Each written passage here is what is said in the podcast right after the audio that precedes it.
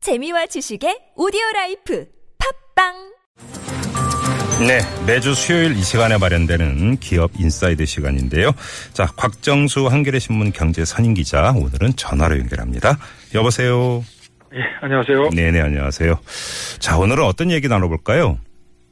이제 그동안 이 저 박근혜 최순실 게이트로 아, 지금 불리는 네. 그 수사는 이제 두 축이 중심이었다고 봐야 돼요. 하는 축은 그 오늘 직권남용 그 사기 미수 혐의로 이제 구속영장이 청구된 최순실 씨, 네. 또 그 최 씨를 도와준 도와줘서 재단 기금을 강제로 모으고 뭐 사유화하고 권력을 농단한 그 측근들 뭐 네. 이렇게 볼 수 있을 거고요. 예. 두 번째 축은 오늘 검찰이 출두했죠. 그 안정범 청와대 수석 네, 네. 최순실의 불법 행위를 도운 이제 권력이라고 볼 수 있겠죠. 음. 네. 근데 여기 이제 세 번째 축이 좀 추가돼야 될 것 같아요. 어. 왜냐하면 최순실 씨와 이제 동거래를 이러저런 아, 사정으로 해서 이제 한 기업들 관련 이제 수사한 거죠. 네. 예, 예, 예. 지난주 사실 이 시간에 이제 일부 기업들은 최순실 씨가 권력 실세임을 이미 알고 있었다 음. 이런 주제로 얘기를 좀 했잖아요. 그랬죠. 예. 네.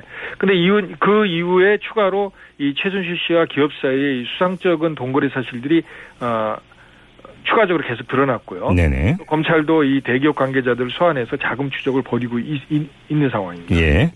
음. 자, 그러니까 정리를 하자면 어, 기업들이 지금 미르 재단하고 K 스포츠 재단에 낸 돈만 다 합치어도 거의 800억 가까이 되는데 그렇습니다. 예. 이 돈을 누가 왜 줬느냐 이걸 한번 따져보자 이런 말씀이시잖아요. 일단 두 재단 모금 과정이 이제 핵심적인 부분이고요. 네, 또 그에 덧붙여서 이제 최순실 씨하고 기업 간의 동거래 혐의가 여, 여럿이 이제 추가적으로 드러났잖아요. 네, 네, 이걸 다 종합적으로 이제 살- 살펴볼 필요가- 필요가 있다는 거고. 네, 이 최순실 씨하고 돈 거래를 한, 이 돈을 제공한 거죠. 네. 최순실 씨가 준 건 아니니까. 음, 돈을 지원한 이 기업들을 유형을 좀 나눠볼 필요가 있을 것 같아요. 어허 유형, 한 네 예, 가지, 예, 세 가지 유형이 있지 않을까 싶은데, 네, 그 첫째는 보험형이에요. 어, 그러니까 사실상 이 그 재단의 모, 기부라는 게 이제 강제 모금 성격이었는데, 네, 소위 이제 부당한 거죠. 예. 알면서도 네. 어쩔 수 없이 따라간 기업들이 이제 해당되는데, 그러니까 속칭 찍히기 싫어가지고, 그렇습니다. 이 예. 조건 실세 요구에 따르지 않을 경우에 어떤 식으로든 불이익이 우려된다는 거죠. 이걸 예, 예, 기업들이 흔히 이제 보험령이라고 불러요. 그렇죠, 예, 예, 실제 한진그룹의 조양호 회장은 그 K스포츠 재단에 그, 그 기금 내는 거를 그 거부했다가 동시에 네네. 그 올림픽 위원장에서 사퇴했잖아요. 예, 예, 또 기업들이 이 최순실 씨를 얼마나 조심했는지는 음, 최근에 드러난 그 포스코 사례에서도 잘 드러나요. 예, 지난 2월에 그 K스포츠 재단에서 포스코하고 이제 스포츠단 창단 문제를 협의를 했는데 음, 처음에 포스코 측이 굉장히 소극적이었다는 거 아니에요. 네, 네, 네, 근데 이런 사실이 안정범 수석에게 전달되고 안 수석이 에, 재단 관계자를 만나서 즉시 조처를 취하겠다 이런 네. 얘기를 한 뒤에는 음, 포스코 태도가 완전히 돌변해서 네, 그황 아무개 사장이 직접 재단에 전화해서 큰 신뢰를 범했다 음, 사과를 했다는 거 아닙니까? 네, 네, 네. 그러니까 이제 첫, 첫 번째 유형은 뭐 좋게 표현한다면 어쩔 수 없이 뜯긴 경우다. 이렇게 봐야 되는 거고요. 두 번째 유형은. 그렇죠. 둘째는 이제 대가형이에요. 아, 이 강 단순히 강제 모금을 당한 게 아니라 음, 예. 사전적이든 사후적이든 뭔가 대가와 연관이 있는 동거래. 음, 그러니까 이 재벌 총수들의 사면이나 예. 어? 검찰 조사, 국세청 조사 이런 것들과 이제 관련된 게 대표적인데 아, 그 오늘 또 추가적으로 드러난 게 그 부영그룹이 그 예, 예. 재단에 3억을 출연하지 않았습니까? 네. 근데 원래 이 부영그룹이라는 게 재계 순위가 낮아서 어, 여기가 왜 기부를 했을까 다들 의아했는데 그 오늘 그 속- 속사정이 드러난 거죠. 음, 예, 부영 회장이 지난 2월 하순에 안정범 수석하고 그 재단 관계자들 을 함께 만났는데 네. 거기서 지금 세무조사 받고 있는데 도와달라고 청탁을 했다는 거예요. 네. 근데 청탁 직전에 K스포츠 재단이 부영해 5대 거점 체육인재 육성사업 명목으로 70억 내지 80억 지원을 요청을 했대요. 음. 네. 그러니까 이 무슨 사연인지 지원권은 이제 무산이 됐지만 음, 근데 이런 대가하고 연관이 있는 거죠. 네. 또 롯데가 지난 5월 말에 그 재단기와 별개로 70억 원을 제공했다가 되돌려받은 건도 예, 드러났어요. 예. 예, 예, 예. 그 직후에 이제 검찰 압수수색을 받았는데 음, 사실 롯데는 그 검찰이 수- 압수수색하기 이전부터 총수일가에 대한 검찰 수사설이 파다했어요. 음, 그럼 롯데가 그걸 염두에 두고서 아. 돈을 줬다는 얘기가 당연히 나올 수 있겠죠. 수사 무마에 대한 기대감을 갖고 그렇습니다. 줬다. 이런 얘기가 되는 거고요. 자, 그럼 마지막 세 번째 유형은 어떤 겁니까? 이게 사실 이제 제일 심각한 건데 네. 정경 유착형이라고 볼 수 있겠죠. 유착형. 예. 네. 예. 이건 이제 적극적 지원은 물론이고 최순실 씨와 사실상 공모한 거 아니냐는 의혹이 제기돼요. 오호. 네. 예, 예를 들면 어떤 경우가 되는 겁니까? 사실 이게 최순실 씨가 권력 시스템을 알고 진작부터 뒤에서 지원했다는 의혹이 제기되고 있는 대표적 사례가 삼성인데. 네, 네. 삼성이죠? 음. 네.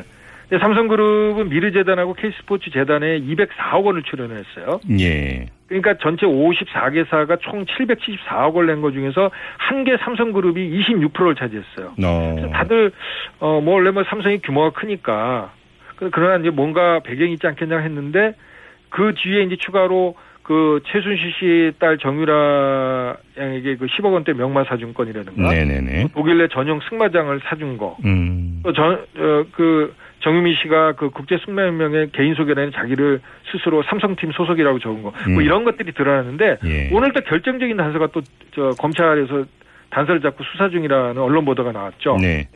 그 최순실 씨가 독일에 세운 그 비덱스포츠라는 곳하고 삼성이 음. 예. 지난해 9월 10월께 한 35억 규, 5억 규모의 그 컨설팅 계약을 맺어서 예, 예. 예. 돈을 제공했다는 거예요. 음, 음. 그래서 검찰과 이 금융당국에 따르면 돈이 여러 차례에 걸쳐서 서울 강남에 있는 국내 은행 지점에서 어, 독일 내에 있는 우리 한국은행 지점으로 보내졌고 또 거기서 또 다시 독일 현지은행으로 건너갔는데 네. 주로 그 돈이 이 최 씨의 딸 그 정유라의 경주마 매입용으로도 쓰였다는 거죠. 네네.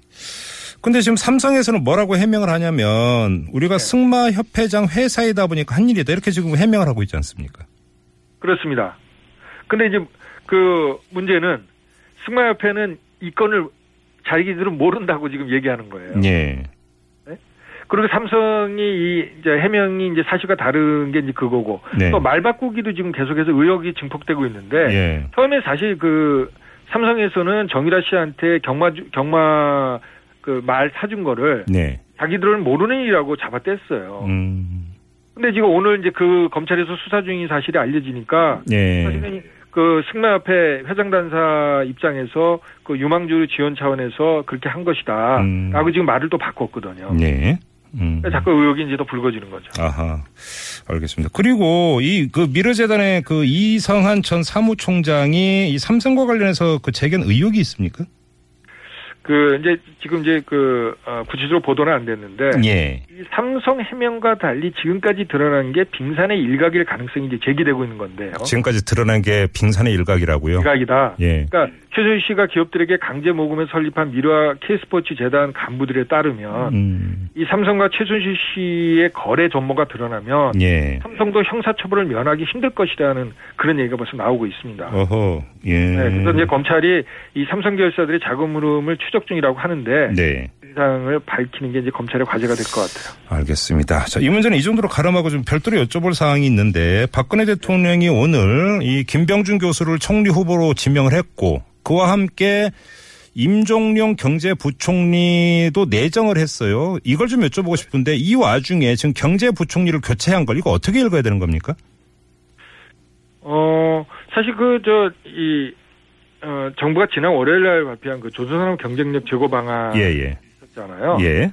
현실적으로 10조 원이 넘는 국민 열세를 투입한다는 내용인데 네. 사실 지금 시장에서는 조선 삼사를 이런 식으로 살리는 것이 불가능하고 밑빠진 독에 물붓기라는 얘기들이 지배적이거든요. 예, 예. 결국 이제 이게 시장 논리가 아닌 정치 논리로 이 내용 없는 맹탕 땜질 처방이 나- 나왔다는 건데 네. 사실 그 주역 중 하나가 임종영 그 금융위원장이에요. 지금 아, 그런가요? 경제부총리 내정자잖아요. 예, 예. 그 지난해 대우조선의 그 4조 원 지원 관련해서 논란 있지 않았습니까? 사별관 회의요. 그렇습니다. 예. 청와대 서별관회에서 최경환 부총리 등이 이제 무리하게 결정했다는 건데 예. 그때 그 비판이 나오니까 임종룡 씨가 아니다 내가 다 결정한 거라고 주장했던 장본인이기도 하고요. 음. 그러니까 결국 이제 실무적인 역량은 임부 어, 임 전 금융위원장이 꽤 이제 진작부터 괜찮은 평가였는데 네. 사실 이 장관이 제 역할을 하느냐 여부는 음. 이런 실무적인 역량보다도 어떤 자기의 정치 어떤 소신인 것 같아요. 아, 그럼요. 예, 예. 그러니까 이 박근혜 대통령이 지금의 위기 상황에서 그를 선택한 것은 네. 그만큼 그동안 정권의 충성도를 보였기 때문 아니겠냐 그런 생각이 들어요. 아, 그러면 뭐 그 단도직입으로 경제부총리로는 부작하다 이렇게 평가하시는 겁니까? 그동안의 어, 과정으로만 보면 이분은 어, 지금 문제되고 있는 기업 구조조정 것만 보- 놓고 보더라도 오히려 책임을 져야 될 뿐이에요. 아, 예. 그런 그래. 얘기죠. 알겠습니다. 자, 기업 인사이드 여기까지 진행을 하죠. 고맙습니다. 예, 감사합니다. 네, 지금까지 곽정수 한겨레신문 경제 선임 기자였습니다.